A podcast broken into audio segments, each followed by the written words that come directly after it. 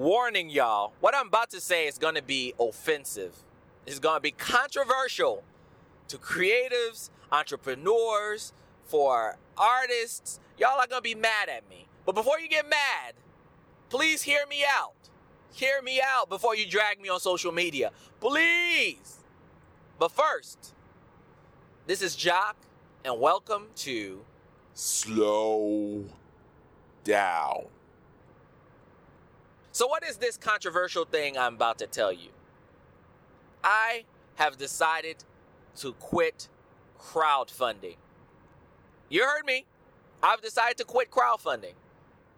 Please, please, please don't turn this off. Listen to me. Please listen to what I have to say. Give me a chance to explain myself. Because if you listen to me, you'll understand why I've decided to quit crowdfunding. And I know what you're thinking. If you know me and you've been following me, you're like, how dare he say he quit crowdfunding? He succeeded. He made it where he is today because of crowdfunding. And I agree with you wholeheartedly. If it wasn't for crowdfunding, I would not be a publisher. I would have not been able to print the books that I've made. Crowdfunding made me be where I am today.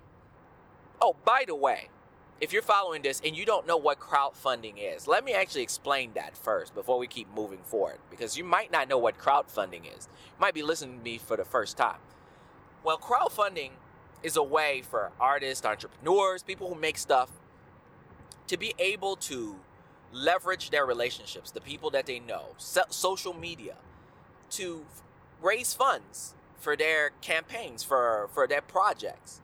So I am not hating. So if you are in it, please do not look at me as a hater. I don't hate it.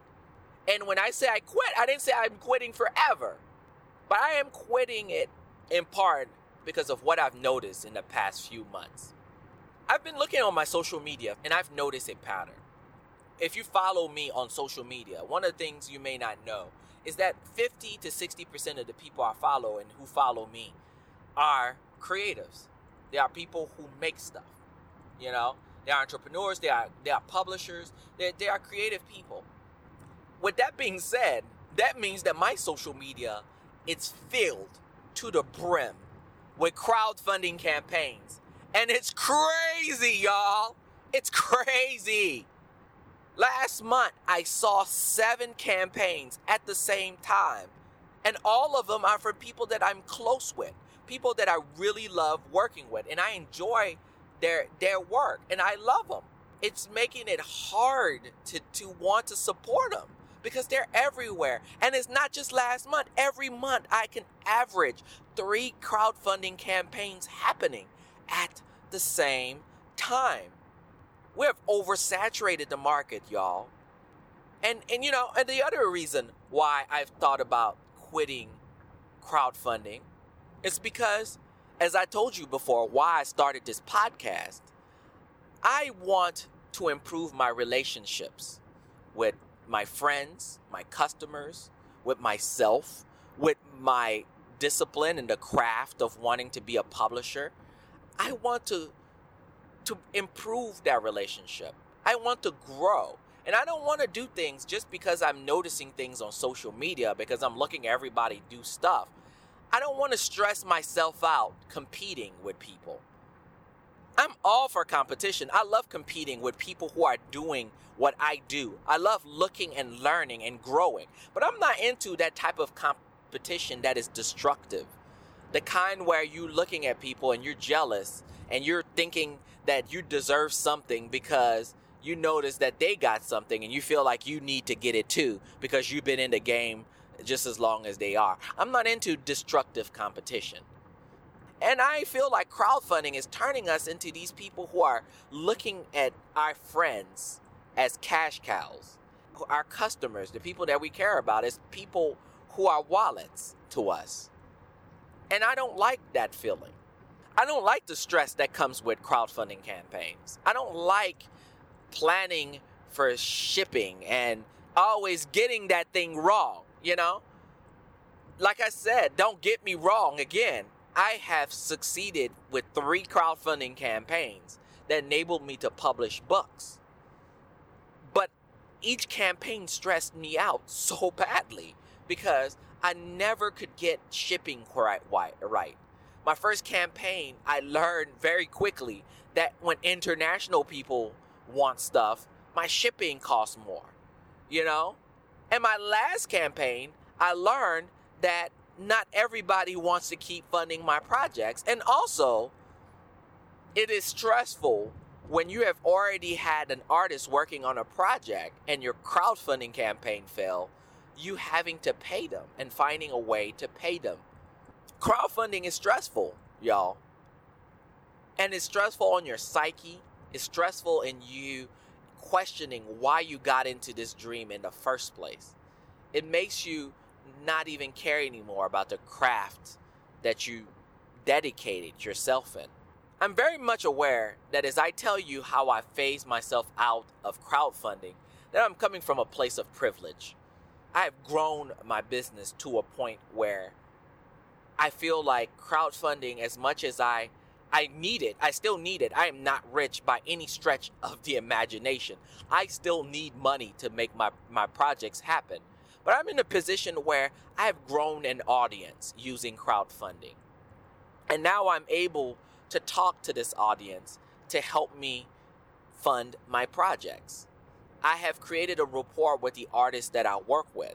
And I've created relationships with the people that I work with, that now things are not as stressful as they were before. So I am very much aware that I'm operating from that perspective. But I don't know if you're like me, but I'm the type of person that I can learn from anyone. And I love learning from anyone.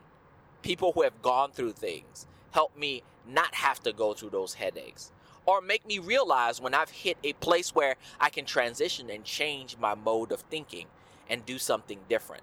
And that is all that I'm trying to offer up here as I'm about to tell you how I phased myself out of crowdfunding. The first way that I phased myself out was I used the crowdfunding method that I used earlier and used it to get people from crowdfunding to actually go and buy stuff from my store. One of the things that caused me to look away from crowdfunding was my last crowdfunding campaign. It was for 2 children's books that I've written for some amazing artists that worked with me. And I wanted to pay them for the hard work that they did. I saved up money initially for them to start working on the project, but I hit a point where I needed a crowdfunding campaign to pay them for the remainder and also to be able to print those books to fulfill those orders so that I can start selling these books in conventions and recoup the cost. Well, that crowdfunding campaign failed, and I was scared to death because now I had artists that I worked with, that I cared about, with no idea of how I was going to pay them. So what I decided to do was something unconventional, something that I frowned upon at the beginning of this project, and I never wanted to do. I took out a loan. I took out a loan for the total of making this project happen.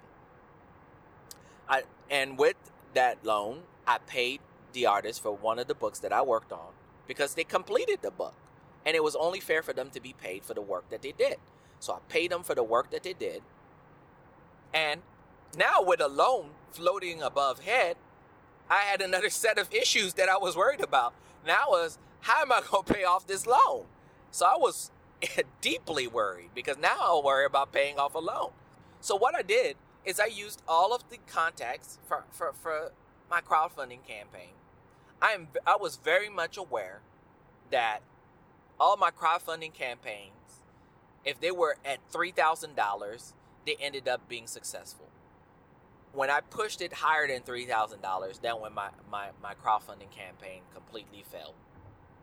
So I went to my crowdfunding campaigns and I went and I got every single person who funded my past campaigns. And I sent messages from email blasts to the crowdfunding campaign that recently failed. I sent a message saying, hey, y'all look like you cared about this book. If you still want it, you can order it using my store.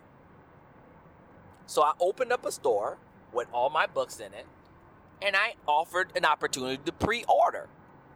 The pre-orders enabled me to pay the outpour support enabled me to pay off the artist that worked on my book.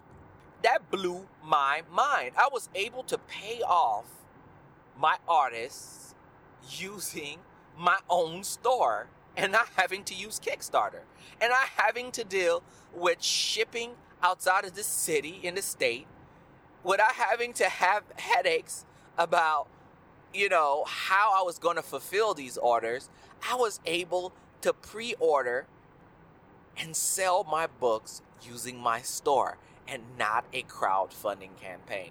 You have no idea how freeing that felt. That was a game changer moment for me when I realized I can do that. The rest of the progress was kind of slow because I still had to go to conventions, and I had to do a whole bunch of other things to pay down this debt. But that was just the first phase for me escaping crowdfunding, because now I dug my toes into now taking loans, and that is something that I'm still not very comfortable with.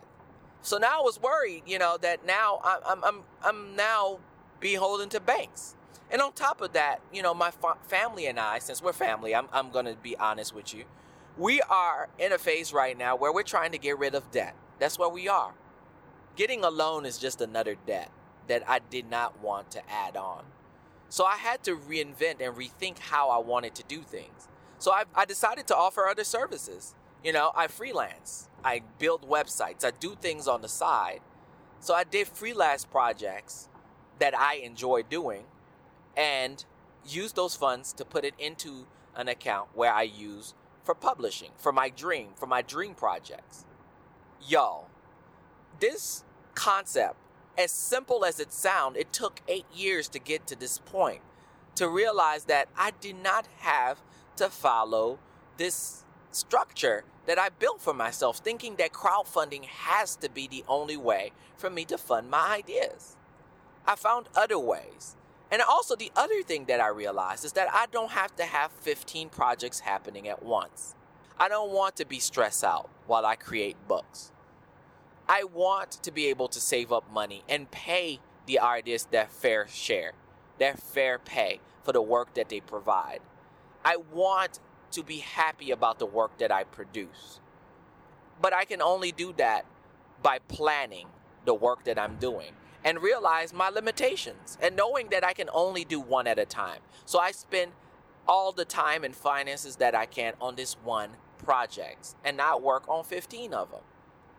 And it feels great, y'all. Not having the stress feel great. And I want you to feel the same way.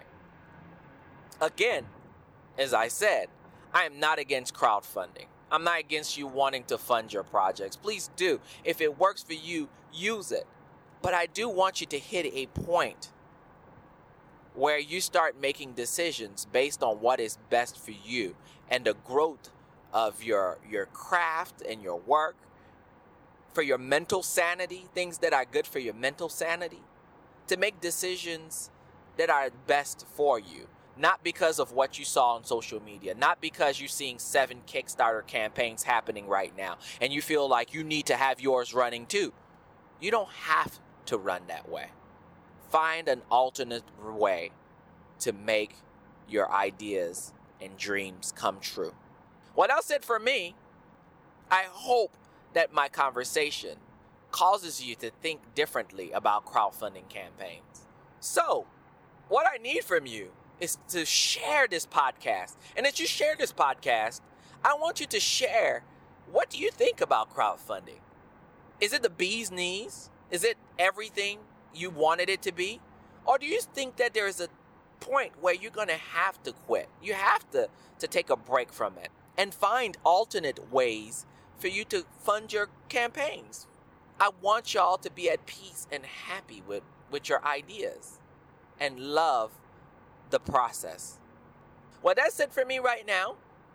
I hope you enjoyed this podcast. I hope you share. This is Jock. And please remember to slow down. All right, y'all. Take care.